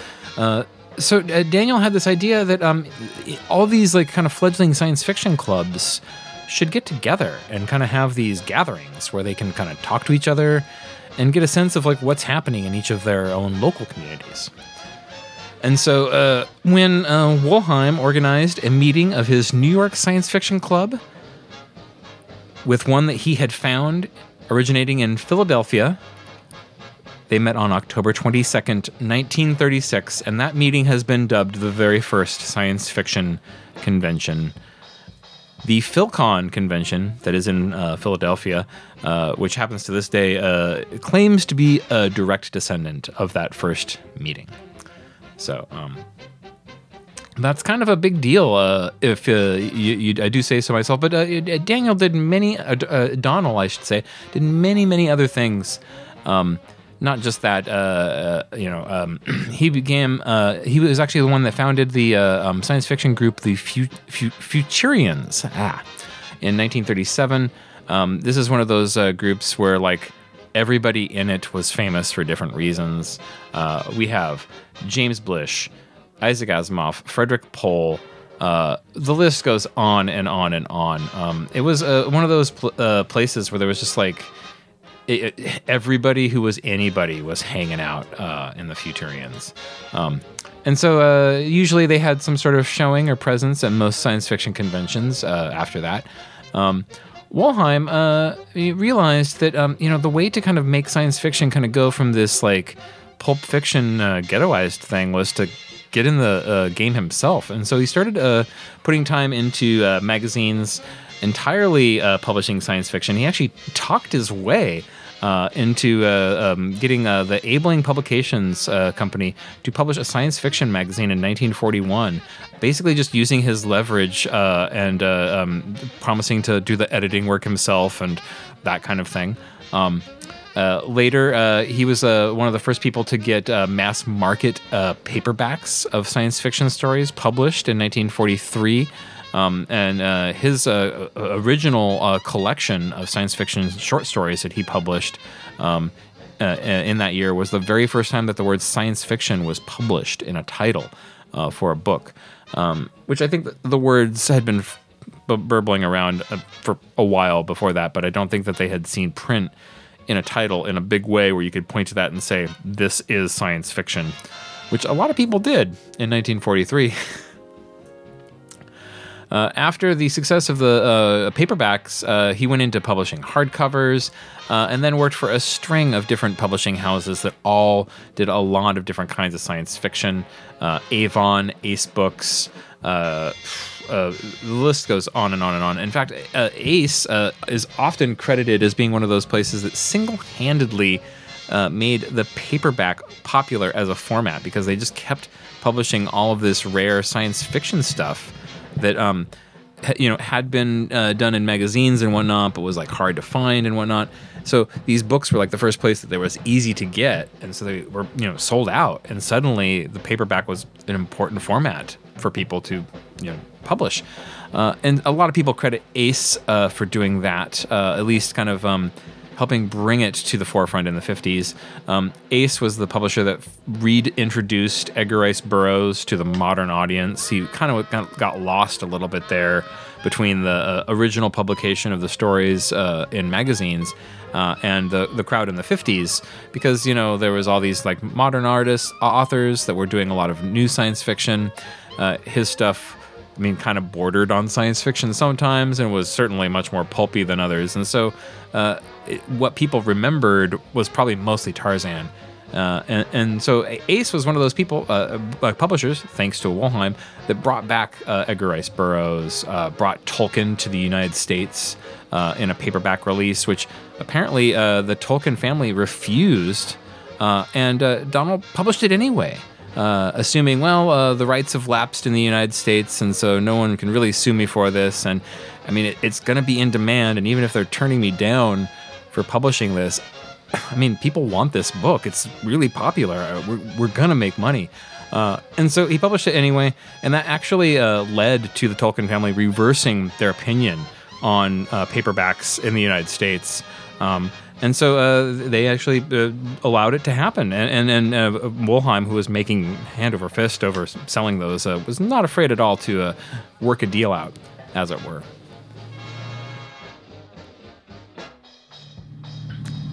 Some publishers uh, would like to say that Wollheim's determination in getting Tolkien to American audiences kind of led to the fantasy boom that happened in you know later on. Um, you know, uh, there, there were so many people who read those books growing up in the 50s and then kind of you know had their own opportunities to publish stories in the late 60s and 70s and there was just this massive fantasy boom uh, that kind of continued all the way through uh, until well i mean I, I was working in bookstores throughout the 90s and i mean fantasy novels were selling like hotcakes in those days.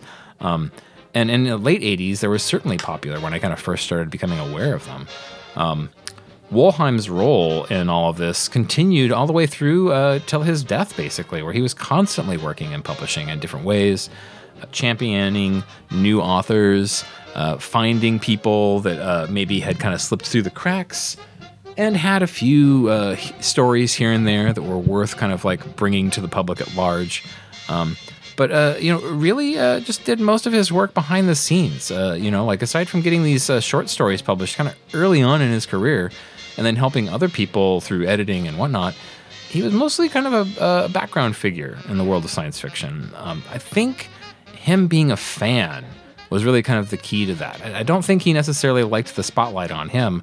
I think he liked to throw these big events where science fiction people would come to them and then he would get to hang out with them. I think that was kind of like his angle on all of this. And, and, and the evidence kind of seems to support that. I mean, like, all of these jobs basically allow him to keep in touch with all of his favorite authors from the days of early science fiction.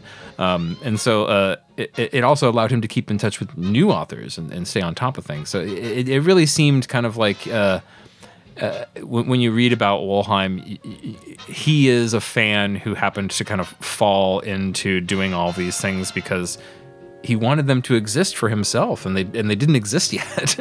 um, and so that, that is what's so exciting about this particular era of science fiction is that you could write a short story one week. Uh, and then, you know, like a few years later, it's going to be on an episode of uh, Dimension X because the fan base is so rabid that everyone who works on Dimension X has also read that story. uh, so I think there's, I, I think I said this maybe last time. There's a few different versions of the embassy that are out there. This is the first version that uh, you can find, and I think the version that was on Dimension X is a little more serious uh, than most uh, versions that you find. I think uh, future versions kind of find a little bit of the comedy in that story and and, and want to bring that uh, forward. Um, which which I mean the the Dimension X one is kind of a little more like cut and dry. Um, I would recommend uh, maybe uh, uh, some of the other versions, which uh, probably will play it on this program at some point or another. Let's see. Well, you know, uh, today's Dimension X feature, uh, we're getting into the Heinlein's uh, The Green Hills of Earth. There are many radio adaptations of this one, including an hour long uh, version that uh, I think CBS uh, Radio Theater did at some point or another. Might be wrong on that detail, so please don't quote me on that one. Um, but uh, yeah, uh, it, it's a fascinating story, a lovely story. I've actually done radio versions of the Green Hills of Earth before, where I've kind of chopped it up and rearranged it and done some things with it. And there's one version I have where I took every uh, copy that I could find of the different performances of the Green Hills of Earth and mashed it into one long mega show that includes all of the different alternate scenes that appear in one version but not in the other one, and so on. Um, it- it's one of those stories where there's like so many different uh, adaptations and whatnot that it's kind of hard uh, to pick a favorite. Because uh, if I'm not mistaken, Leonard Nimoy does a reading of one on an, an excellent LP that's very fun. Um, and uh, different radio shows, of course, like to you know do the the story from different perspectives and kind of different angles and whatnot. Um, certainly, uh, with Heinlein's version of it, though, you can kind of see the the, the populist uh, uh, story coming to f- the forefront. Uh, he he really liked that idea of kind of like the uh, uh, Woody Guthrie of the spaceways, um, and and uh, uh, you know. Um, I think he kind of pulls it off pretty successfully.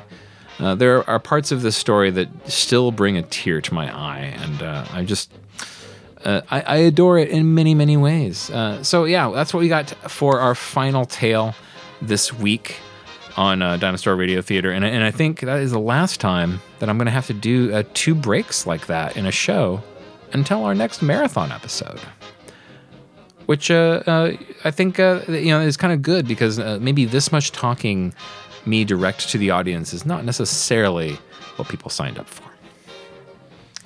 Uh, but I'm having a good time, so uh, there is that. Uh, so yes, uh, please tune in next week. We're gonna have more fun dime store opportunities and things for us to discuss and talk about. Um, and uh, yeah, if you have any questions or uh, uh, comments, or actually uh, suggestions of things that you would like me to discuss uh, during the Store Revelations segments of our show, uh, or if you want to just you know write a nice little letter and say thank you or what have you, uh, please uh, send all those in. Um, I'll be happy to kind of consider different options and opportunities. I know somebody was saying, I think it was Ellen, um, who commented that they would like to hear a history of how radio began. Um, and uh, you know, as uh, listener Robert pointed out, there's so many different characters that are often like neglected and omitted in that story, and they all kind of contribute in different ways and uh, forms. That it's like it's it's just a massive story that like everyone tries and and and oftentimes leaves stuff out and fails to complete that uh, um, tale. So like uh, yeah, I will do my best uh, to to summarize it in one of these 15 minute breaks. but uh, who knows? Maybe I will find like a, an eloquent um, summary that someone else has uh, done, and I can just kind of drop those in in chunks or something. We'll, we'll see. Uh, I have tackled this subject before on my other program, uh, Mid Valley Mutations, where I did a, um, a, a two-hour program of kind of different early radio history, but I- barely scratched the surface in that two hours, and there's so much more to that story that it's it's kind of just like the beginning, and and therefore um, uh, more to come on that subject. So uh, I think that one's uh, was back a couple months if you want to hear that one and kind of get a sense of of how it all started, but um, don't count on that as your primary source. Anyway, let's get back into the stories. It's our last one, Dimension X, uh, for um, this particular um, uh, tale, uh, The Green Hills of Earth, one of my faves. And uh, yeah, uh, that's going to do it for me this uh, particular time. Catch me tomorrow on um, Mid Valley Mutations, where I'm going to listen to some Tiki records and kind of chill out. Uh, you know what's good for you. You'll be there too. Be seeing you.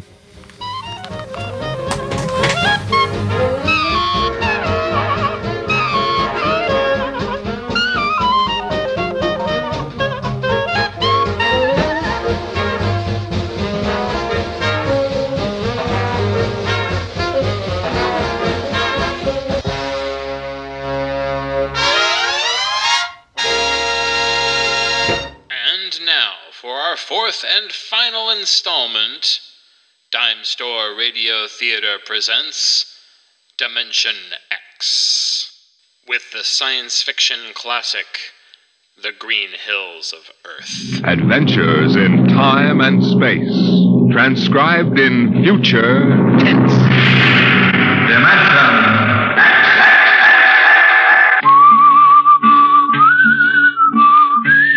This is the story of Rhysling, the singer of the spaceways. You've probably sung his songs in school, in English, French, or German. The language doesn't matter, but it was an earth tongue. But the real story of Rhysling is not found in the footnotes of a scholar's critique or a publisher's biography. It is in the memories of the old time spacemen, the pioneers who pushed the thundering old fashioned rockets to the far, strange ports that are our commonplace heritage.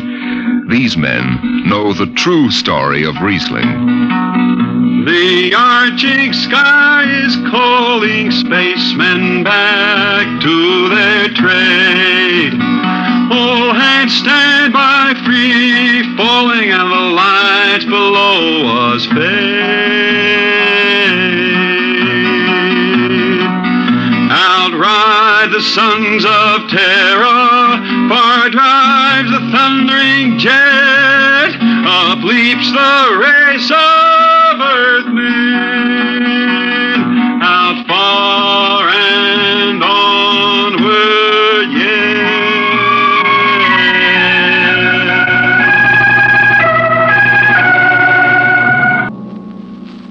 Dimension X is brought to you by Sheena's Jungle Room and Mid Valley Mutations. And this week, Acme Brand Mechanicals. With the new upgrade in OS 6.2, you'll find that your mechanical now has the ability to follow voice commands accurately, instead of what would happen previously. Acme Brand Mechanicals. What could possibly go wrong? And now, back to Dimension X. When I first met Rhysling, he was hustling drinks in the Twin Moons Bar at Drywater, Mars. He'd won a guitar off a Chinese barkeep at Luna City by cheating at one thumb, and he made his whiskey by singing in the bar and passing the hat. Listen to her, Hertzman. Don't she strum pretty? Like a 16 year old uh, gal. Say, how much you collect on that last song? Three dollars Martian and a slug. Al grabbed it from my bill. You don't trust me no more. Funny, never did have no luck with hound dogs nor Martian barkeep. Hey, Rhysling, look over there by the bar. There's an Institute Four striper giving it the eye. Know him? Captain Hicks off the Goshawk. He's sure giving you the once over. Maybe he's got a job. They don't make never no mind to me. I've been blacklisted. Hicks logged me for making up a song on watch. Right fine song, too. Uh, hold it. Here comes the brass arm. Uh, Rhysling, uh, I've been looking for you. I've been right here, Skipper. You saw to that. I need a jetman on the Goshawk. Interesting. Real interesting. Well? I got news for you, Skipper. You blacklisted me, remember? Well, you've kept your nose clean, and uh, we need an experienced man. Been a little changing down aft in the Goshawk, ain't there, Skipper? How'd you know that? You got that new atomic pile drive. Last three of them tea kettles blew somewhere in the asteroids. Look, it's double pay, but if you're scared. Scared? Listen, fella. For double pay, I'd jump off the top of the Harriman Tower if you allowed me rubber heels for the landing. All right, then. You show up tonight to sign the book. Where? Sober. Got no choice, Skipper. Money and me is total strangers. We lift at 11.30 Mars time. Sober, you understand, reasoning? You taking the job? Well, that Goshawk is one stinking old tub. Her engine's got more bugs than a beagle dog in spring. And that new drive is about as safe as a pretty gal in the ozone. But I reckon she'll do for one more trip.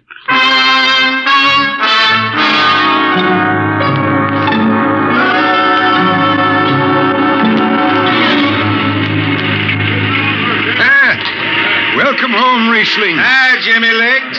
Meet my friend Hertzman. He's signing on as a whopper. Wiper. This is Jimmy Legs Casey. He's bosun. Can't hold his liquor no more than a sieve, poor boy. Mr. Casey. Rhysling, you uh, sober enough to sign the book? Drunk or sober, I make my mark. Stand aside. Uh, three X's. it took me a middle name. yeah, you two lay below.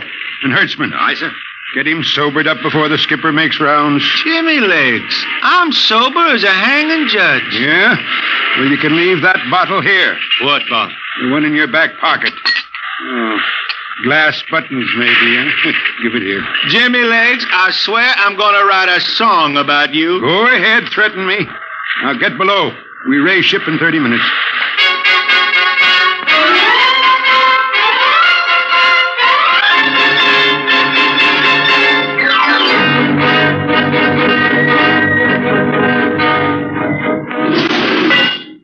Hi, Skipper. Rhysling, what the devil are you doing up here on the bridge without permission? Figured I'd take a little stroll. Rhysling, get below Now, before now, now, I have... hold on, Skipper. You'll have that gold braid just crawling up your arm. I'm up here on business. Well?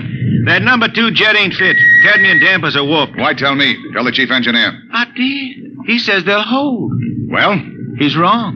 He's wrong. He's got a Harriman Institute degree in power electronics.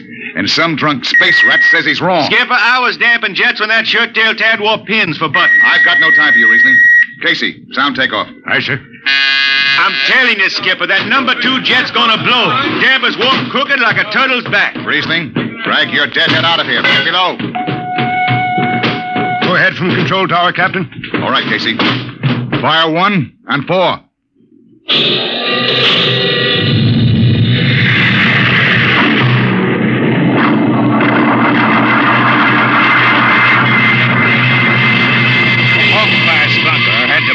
For three watches before going into free flight. Rhysling and I had the second watch. Damping was done by hand in those days with a multiplying vernier and a danger peeper. And as long as the peeper ticked off slow and steady, we knew the ship was safe. For a while. Hey, Rhysling, you better stow that guitar. If Jimmy Legs catches it, he'll blow a gasket. Don't worry, I can damp this tea kettle in my sleep. How's number two? Uh, all right so far. Did you ever hear that song about Hicks, the one that got me blacklisted? Oh, the skipper is the father of his crew, a gentle guiding light to me and you. But on Mars he likes his women if they walk or if they're swimming or if they've got six arms instead of two. hey, the, the second verse is better. Now the skipper likes his liquor by the quart. Yes, he go from Mars to Venus for a snort. He'll drink rocket fuel and... Well, hi, Skip. Didn't see you come in. You were too busy, eh? Who's watching the gauge? I got an eye on it. Don't you fret none. Rhysling, I'm going to fix it so you can't get a berth on a rocket powered pogo stick. Report to Casey under arrest. I don't rightly think I will. You what? You kind of forget, Skipper. According to Space Code, you can't remove a jetman till the end of the watch, right? Now look, you corn-fed space lawyer. Now, is that a rule or ain't it? Rhysling, your shift is over at 2300. And I'll see you ride the rest of the way in slot locker. Maybe. Maybe. In the meantime, you clear out of my power room. I gotta make me up a third verse from a song.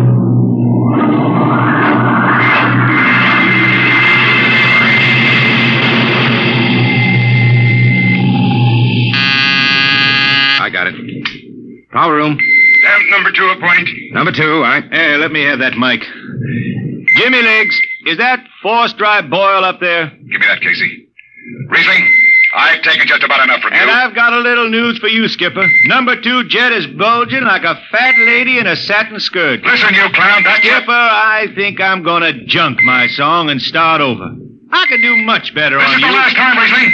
Damp number two appoint. Why, sure. Out, Hertzman. I'll take it. You watch the gauge. Now. You need to hear. She's bucking a little. Rhysling, hit the emergency. Ah, she won't. Damn! It's that boat. There go the lights.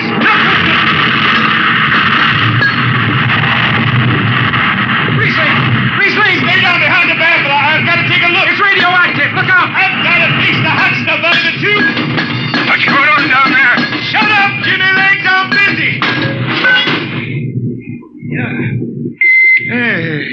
Tight now.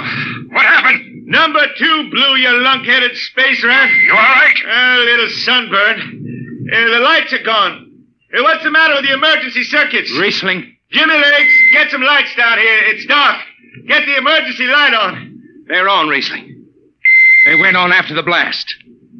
The lights are on. What are you talking about? Jimmy Legs.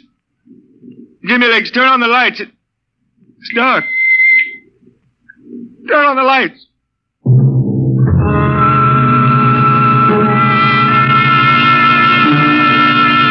That blue radioactive glow from the jets was the last thing Rhysling ever saw.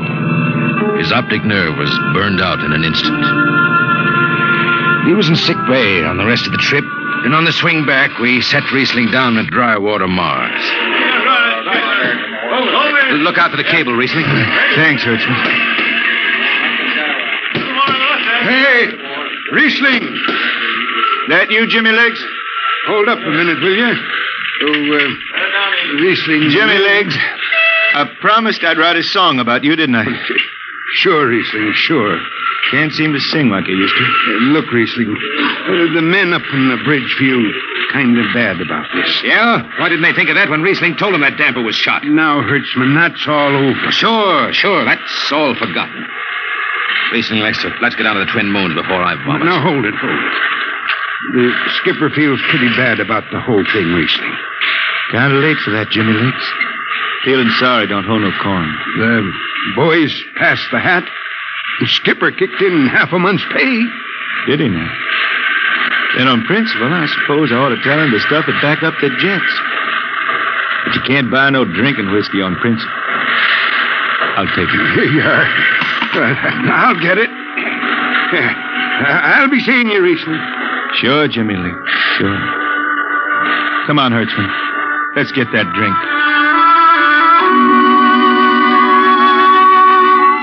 Dimension X is brought to you by Sheena's Jungle Room and Mid Valley Mutations. This week, brought to you by Acme Brand Mechanicals. We listened to your complaints, and we heard you loud and clear. So the new model of Acme brand mechanicals no longer look like human beings, and now look like the lowly servants that they actually are. Acme brand mechanicals. What could possibly go wrong? And now, back to Dimension X.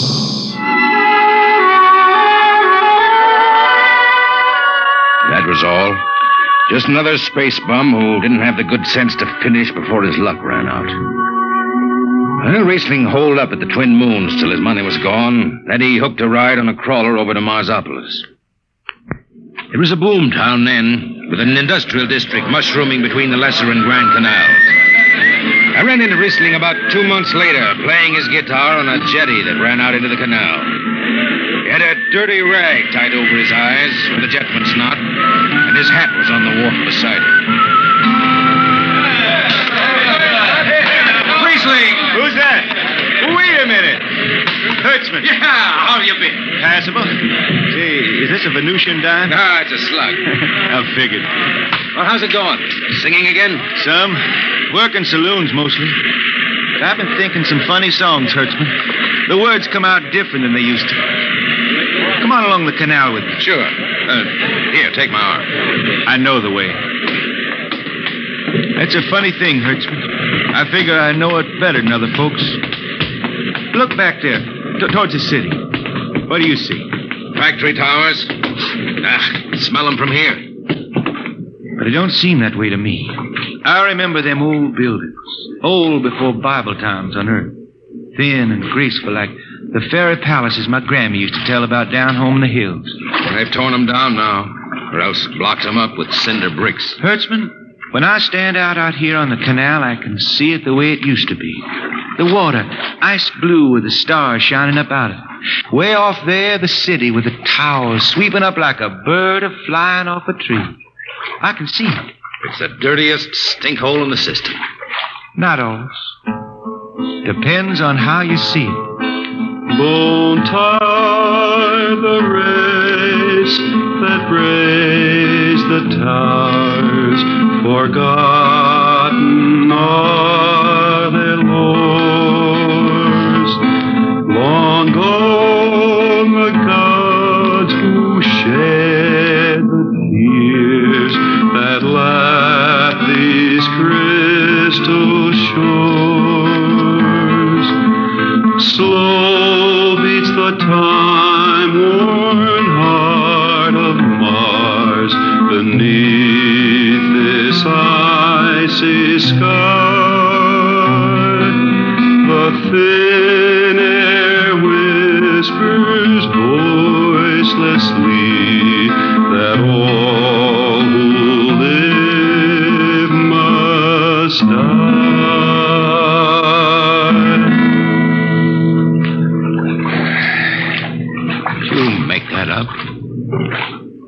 Why don't you go home, Rhysling? Home? Earth. I've been thinking about that, Hertzman. When I was a youngster down in the Ozarks, I used to climb a big old oak tree my daddy had in the dooryard. You could see the hills for miles, green and cool. I've been thinking about that. Why don't you go back then? I couldn't see them hills no more now. I couldn't stand to see black when I knew they was lying all around me, cool and green in the sun. I couldn't stand that. Yeah. Well, let's get back to town, Hertzman. Today I made three and a half dollars Martian. I'm all set to drink it down before dawn. Come on.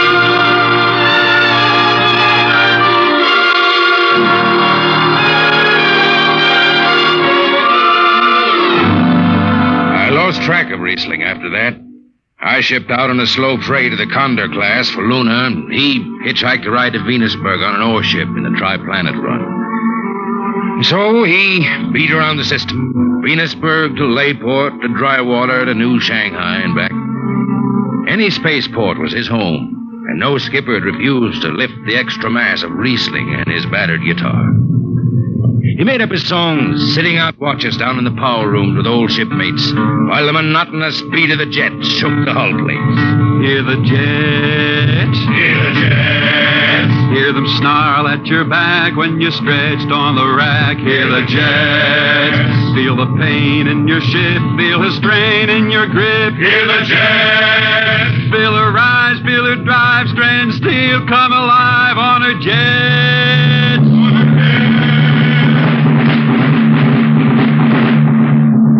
Little by little, his songs began to travel along the spaceways ahead of him.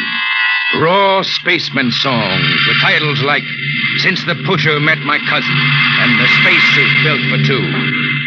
But more and more, we began to hear a different kind of song. Strange, sad songs, the ones you find printed in the centennial editions. Dark Star Passing, Death Song of a Wood's Colt. And then, finally, The Green Hills of Earth. It grew for 20 years, that song. They say it started way back when Rhysling was down in the labor camps on Venus singing for the indentured men. Now, if someone will kindly pass a bottle. Oh, it is not much, Rhysling. Here. It'll do. Yeah, what is that stuff? Tequila. You cannot make him good here on Venus. What do you use? Karak bush. Home it is. Home it is different. Where you from, son? Taxco, Mexico. It's a long way from here. See, a long way. How'd you come to sign on? The man comes out to the village from the city in a shining automobile. Very big. He says there is work. You signed the paper for ten years and you work. Yeah, work. There is work here, all right. Ten stinking hours in the jungle with machete. I tell you, when I get home to Earth. What'll you do, son? Ah, what is the use? We aren't getting home. You know how many men die out there in the swamp today? Ten men, ten! What is the use? My mother, she's dead. My father don't care. A girl? Oh, she she says she wait. I I don't know. Sure, son. You uh, you sing some more, Rhysling. We drink, you sing. Maybe a new song, son. We rot in the molds of Venus. We regurgitated breath. Foul are her flooded jungles, a crawling with unclean dead. Let the. What is the matter? Finish the song, Rhysling. I can't. Can't yet. It just don't come. I'll finish it when I go home. That's it. When I go home to the hills. Now pass that bottle. Uh, the dawn whistle don't blow for four hours.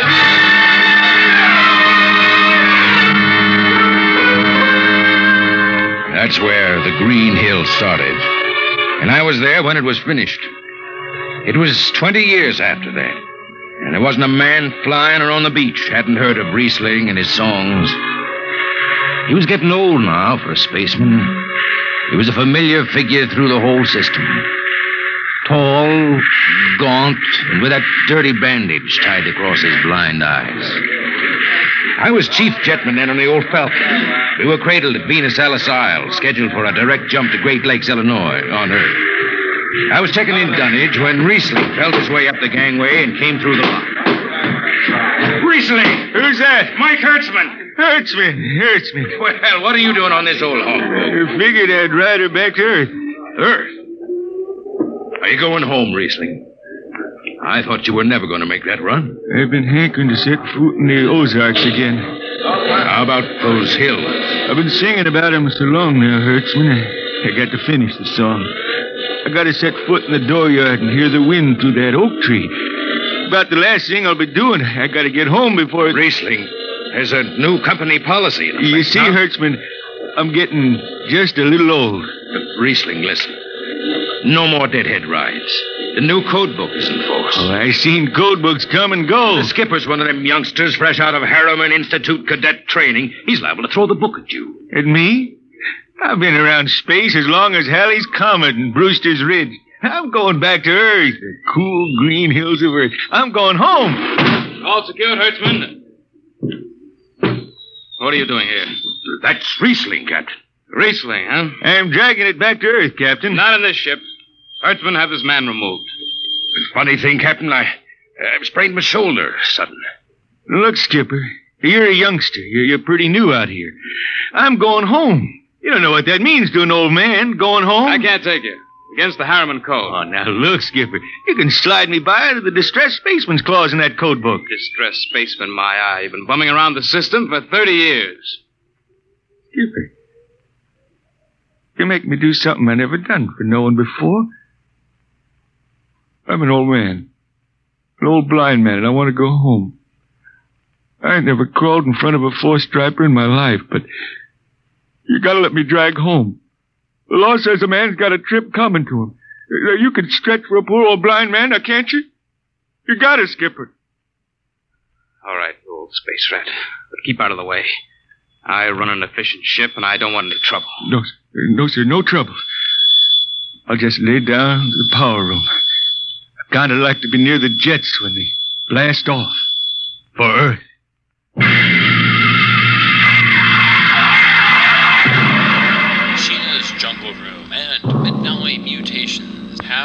Bringing you Dimension X.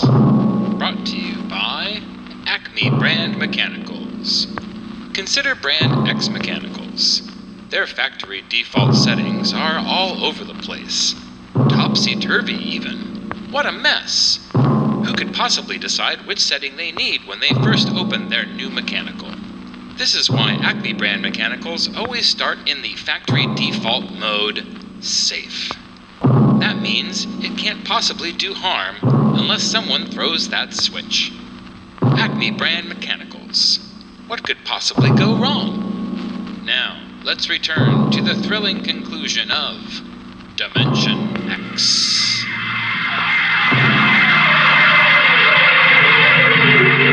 Sit down, Rhysling. Take a load off your feet. Thanks, Mick. Stand by for lift. Stand by. Best seat in the system. Power room and an old hawk glass ship. Power room, fire three. I see.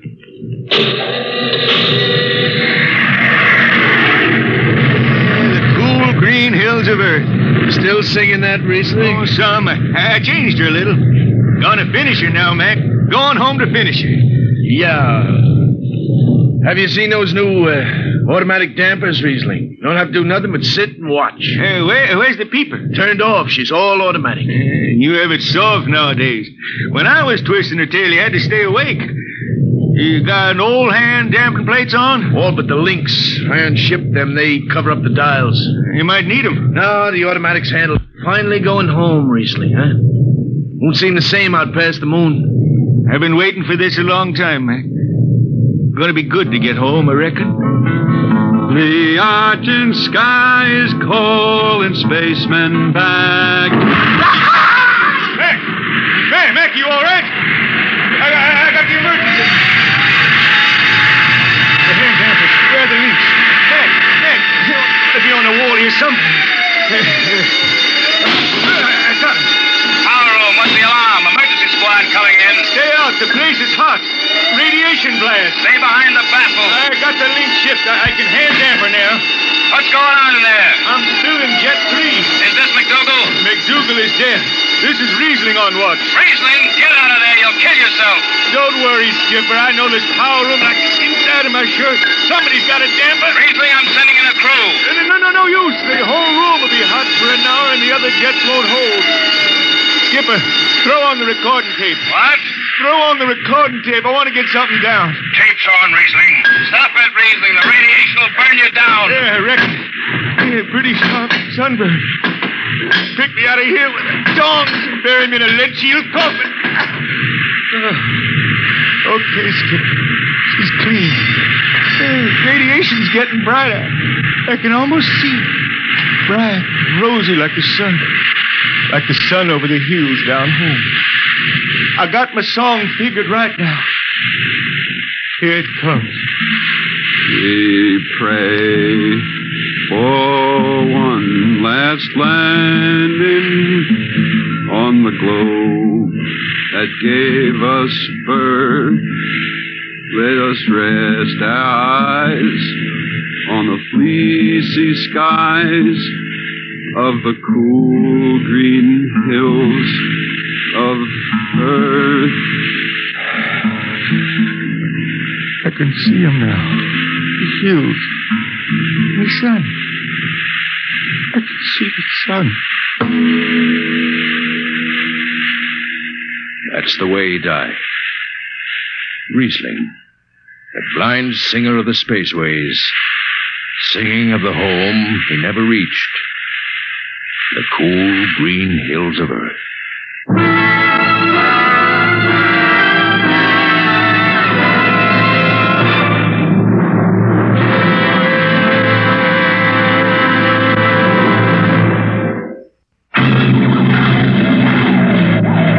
Be with us at this same time next week for another adventure into the unknown world of Dimension have